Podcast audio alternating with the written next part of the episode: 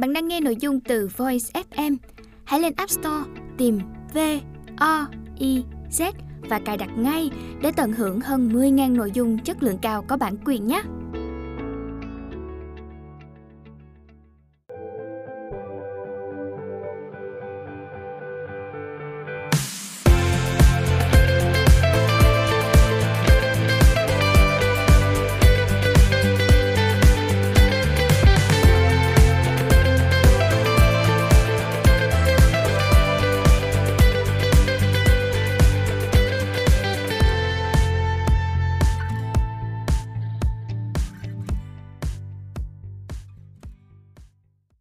Mời các bạn lắng nghe quyển sách Đừng để cảm xúc thôi miên lý trí.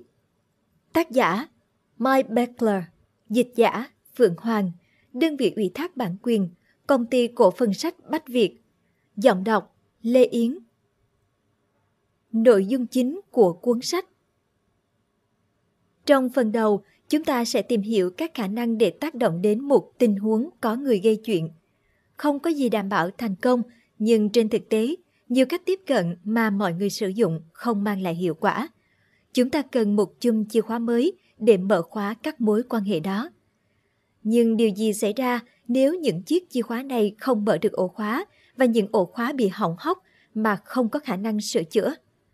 Và điều gì sẽ xảy ra nếu chúng ta ở trong một tình huống mà không thể ngồi yên để mặc mọi việc?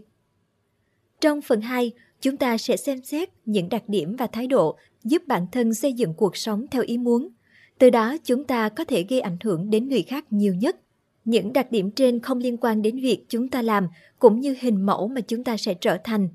Chúng ta sẽ tập trung vào 7 chìa khóa hiệu quả nhất để ứng xử với những người gây phiền toái, những phẩm chất cá nhân và cách phản ứng giúp chúng ta không trở thành nạn nhân của người khác.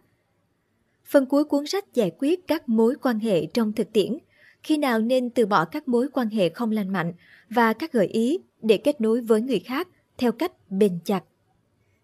Hết phần nội dung chính của cuốn sách.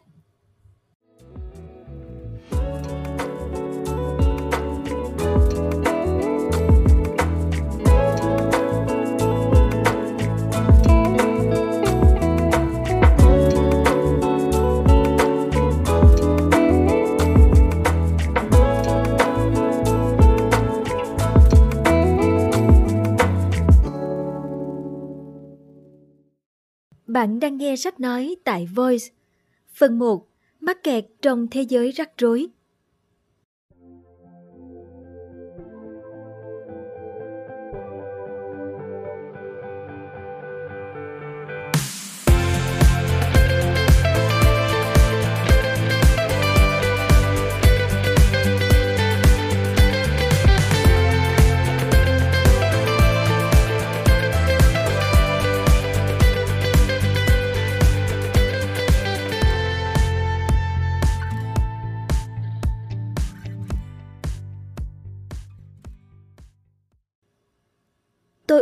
Bạn mới rắc rối.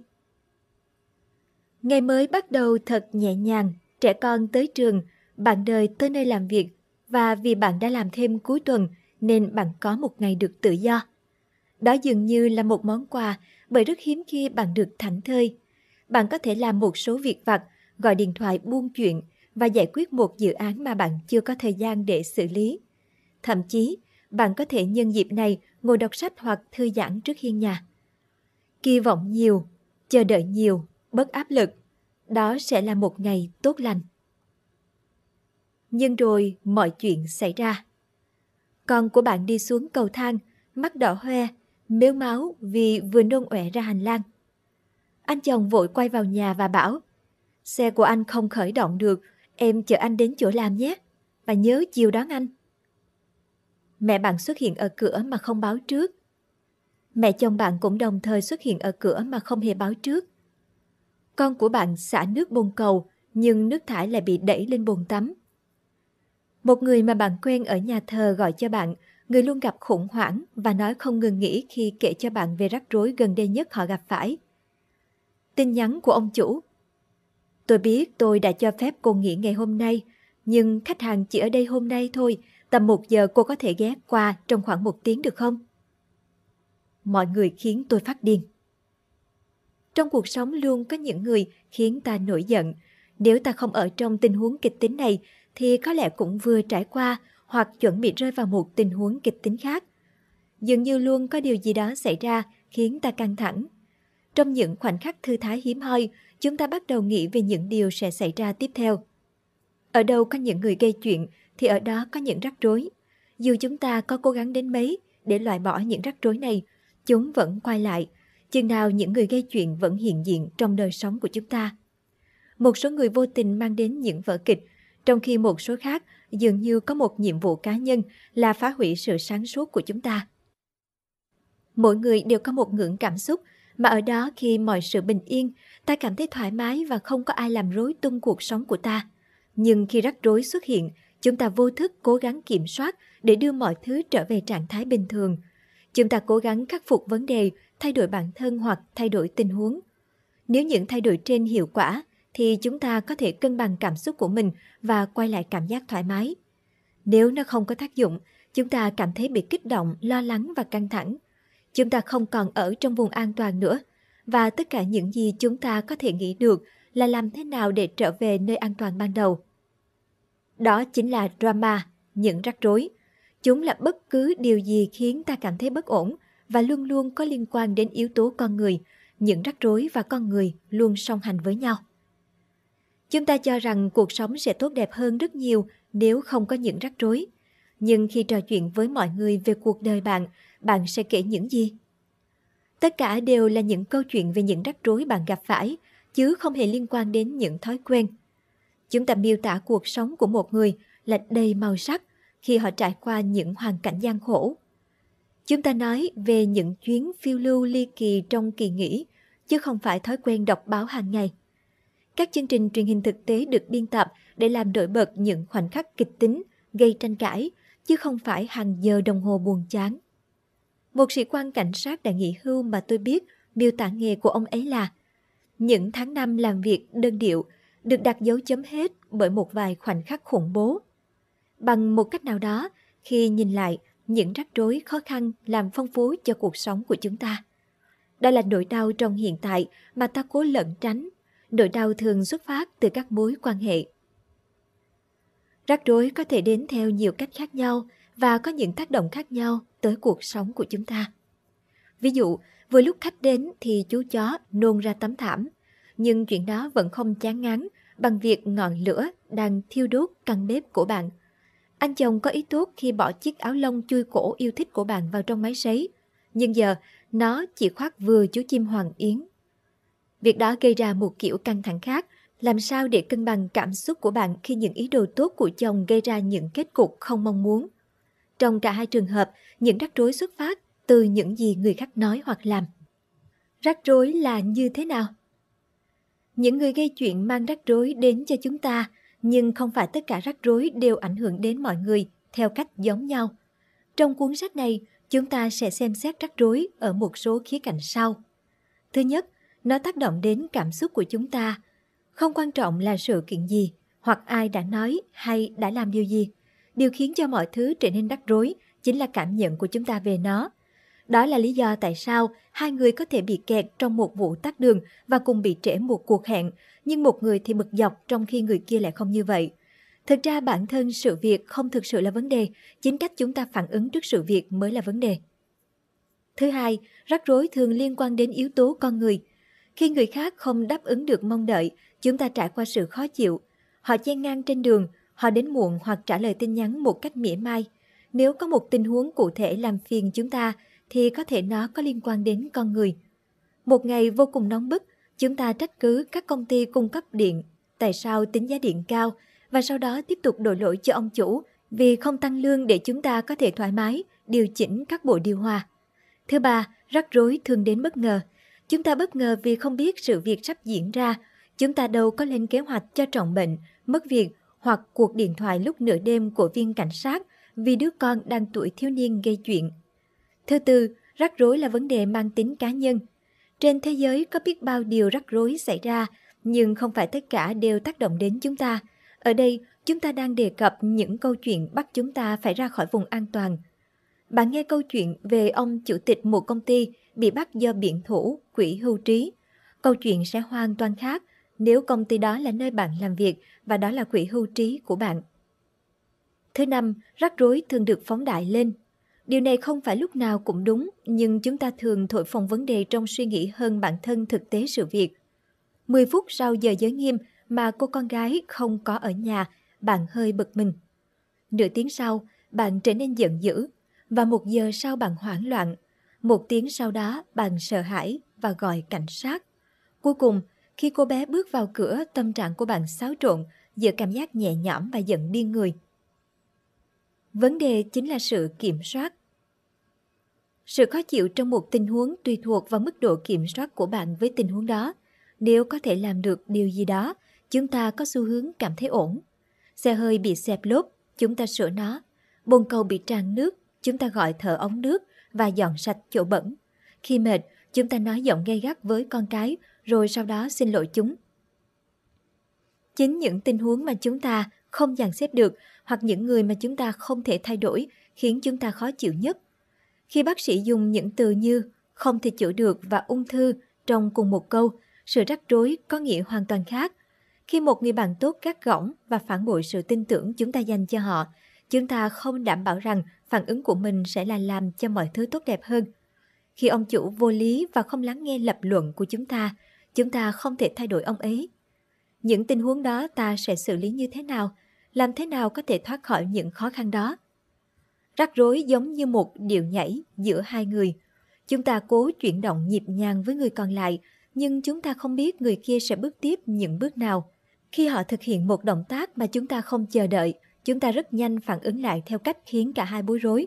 Họ đáp lại phản ứng của chúng ta và điều nhảy tiếp tục tiến, rồi lui khi mỗi người tự điều chỉnh mình cho nhịp nhàng. Điều quan tâm phổ biến nhất Một phụ nữ quan sát một người đàn ông trong cửa hàng tạp hóa đi cùng một đứa bé tuổi chập chững biết đi, đang la hét và ngúng nguẩy trong xe đẩy. Cậu bé hoàn toàn mất kiểm soát, ra sức tóm các món đồ vứt xuống khỏi kệ và liên tục la hét. Khi người đàn ông di chuyển giữa các gian hàng, ông ta điềm tĩnh lặp đi lặp lại. Billy, không sao đâu. Bạn có thể làm được việc này. Bạn chịu được mà. Bạn không cần phải buồn bực thế đâu. Bình tĩnh nào Billy, ổn rồi. Người phụ nữ quá ấn tượng với thái độ của người đàn ông. Nó khiến cô cảm thấy cần phải khen ngợi khả năng kiểm soát cảm xúc của anh ta. Cô nói, Tôi xin lỗi đã xen vào, nhưng tôi chỉ muốn nói rằng tôi quá ấn tượng với cách mà anh đã nói với cậu bé Billy. Người đàn ông trả lời, Ồ, con trai tôi tên là Jeremy, tôi mới là Billy. Tôi thường thuyết giảng trong các hội thảo để kiếm sống. Mỗi tuần vài lần tôi đến làm việc trong phòng họp của một doanh nghiệp hoặc khách sạn để giúp họ tìm ra những cách thức quản lý thời gian và cuộc sống. Chúng tôi trao đổi về việc khám phá những điều thực sự quan trọng nhất và lựa chọn hàng ngày của chúng ta dựa trên những giá trị đó. Những người tham gia suy nghĩ về những cách thức thực tế giúp họ sắp đặt cuộc sống cá nhân và công việc để hoàn tất các mục tiêu. Cuối ngày, mọi người đến chỗ tôi và đặt câu hỏi liên quan đến việc áp dụng các mô hình họ học được vào những tình huống cụ thể trong thực tế. Câu hỏi mà tôi nghe thường xuyên nhất được phản ánh trong mối quan tâm của Madeline.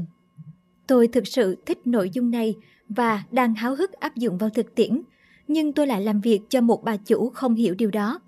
Tôi có thể thử, nhưng bà ấy thì không làm vậy đâu. Bà ấy là người chỉ biết đòi hỏi, không hiểu lý lẽ và không hiểu điều tôi làm. Những điều anh nói nghe rất tuyệt, nhưng tôi bị mắc kẹt trong một tình huống không có lợi cho cả đôi bên. Tôi cảm thấy mình không có bất kỳ lựa chọn nào cả. Nghe rất quen phải không? Bạn có thể thay bà chủ bằng chồng, vợ, bạn bè, gia đình bên nội, bên ngoại, cha mẹ hoặc đơn giản là một kẻ gây chuyện nào đó trong cuộc sống luôn đem đến cho bạn những rắc rối. Nói tóm lại, dù bạn làm gì đi nữa thì sẽ luôn có người can thiệp vào chuyện của bạn.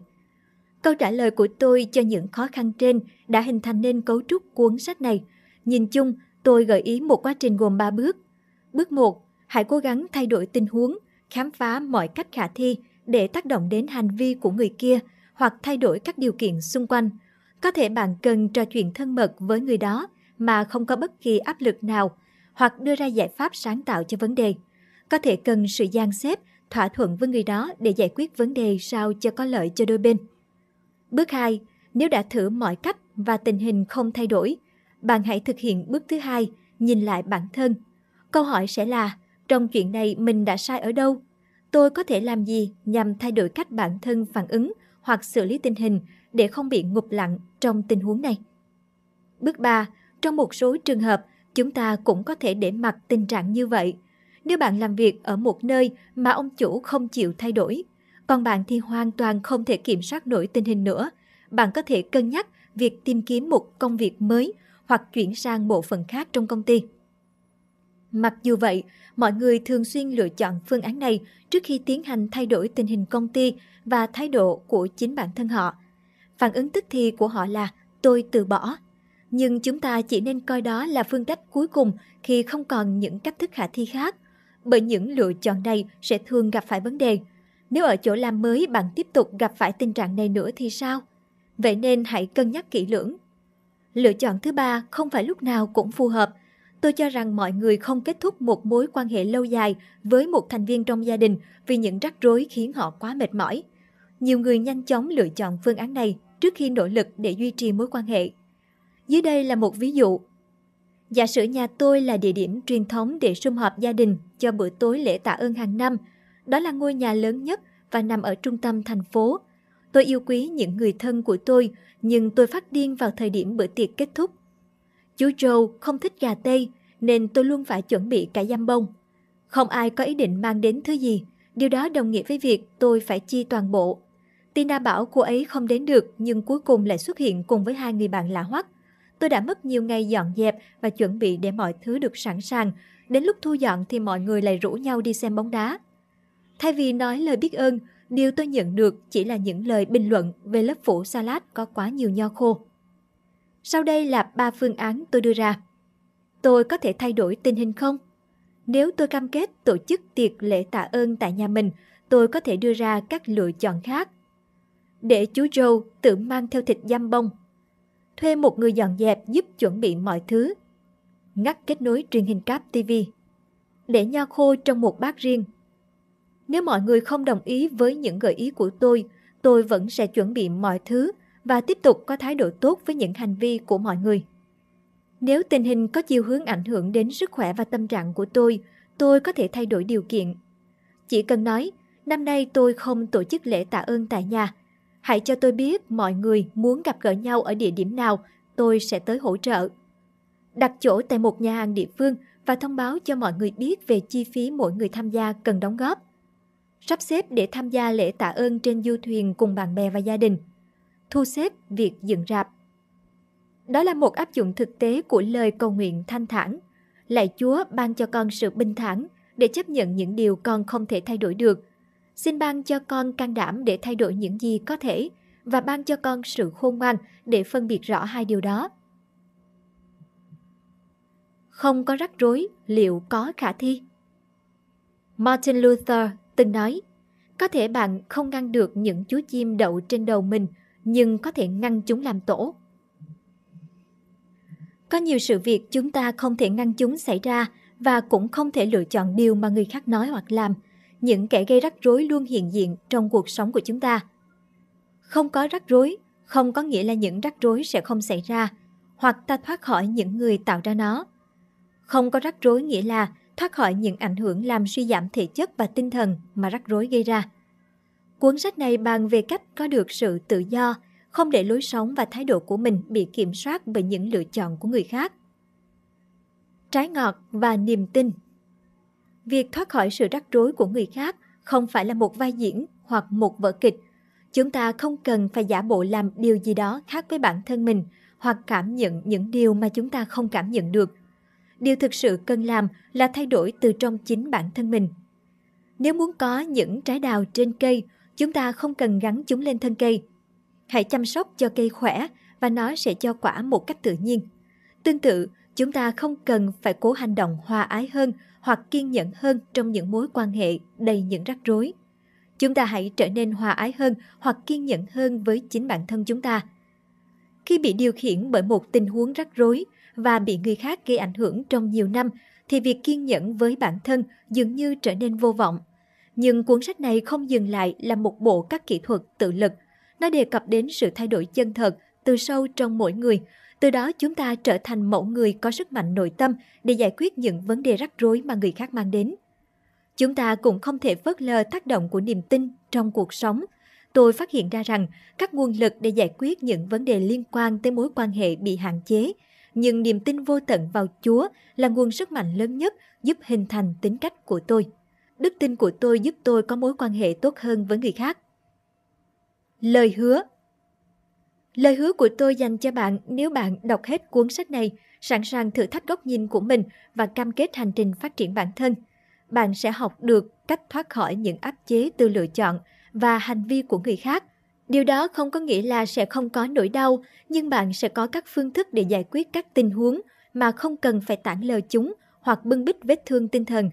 Bạn sẽ vun đắp các mối quan hệ trở nên khăng khít hơn, tìm ra nhiều niềm vui trên mỗi chặng của cuộc sống – bạn sẽ không trở thành nạn nhân của những sai lầm do người khác gây ra. Bạn sẽ chủ động phản ứng thay vì bị động đối phó. Sự chủ động này sẽ ảnh hưởng tích cực đến bạn cả về thể chất và tinh thần. Bạn sẽ được tự do. Hết phần 1. Tôi ổn, bạn mới rắc rối.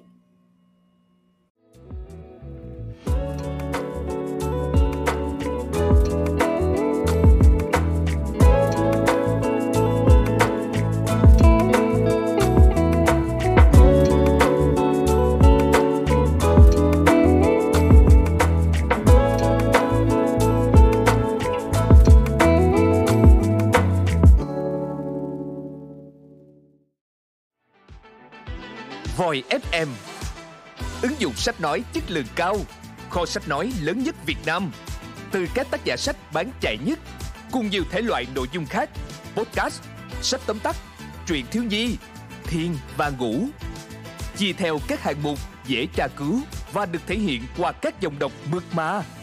Hẹn giờ tắt để nghe trước khi ngủ.